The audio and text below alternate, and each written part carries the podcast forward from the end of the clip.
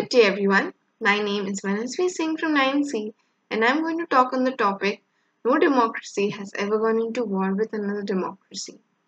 The opinions expressed by Ram and Rahim widely differ from each other. So far, my opinion is concerned, it wouldn't match with Ram. Since Rahim's opinion has a stronger base, I would go with him.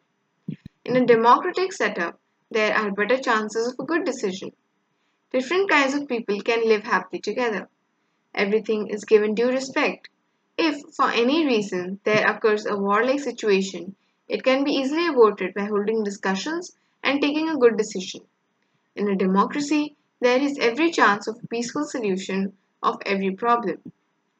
We can say that the chances of war are minimized in democracy, but we cannot say that it's not possible. Some wars are fought between two democracies like India and Pakistan. Example Kargil War, when both countries were democratic countries. Thank you and have a nice day ahead.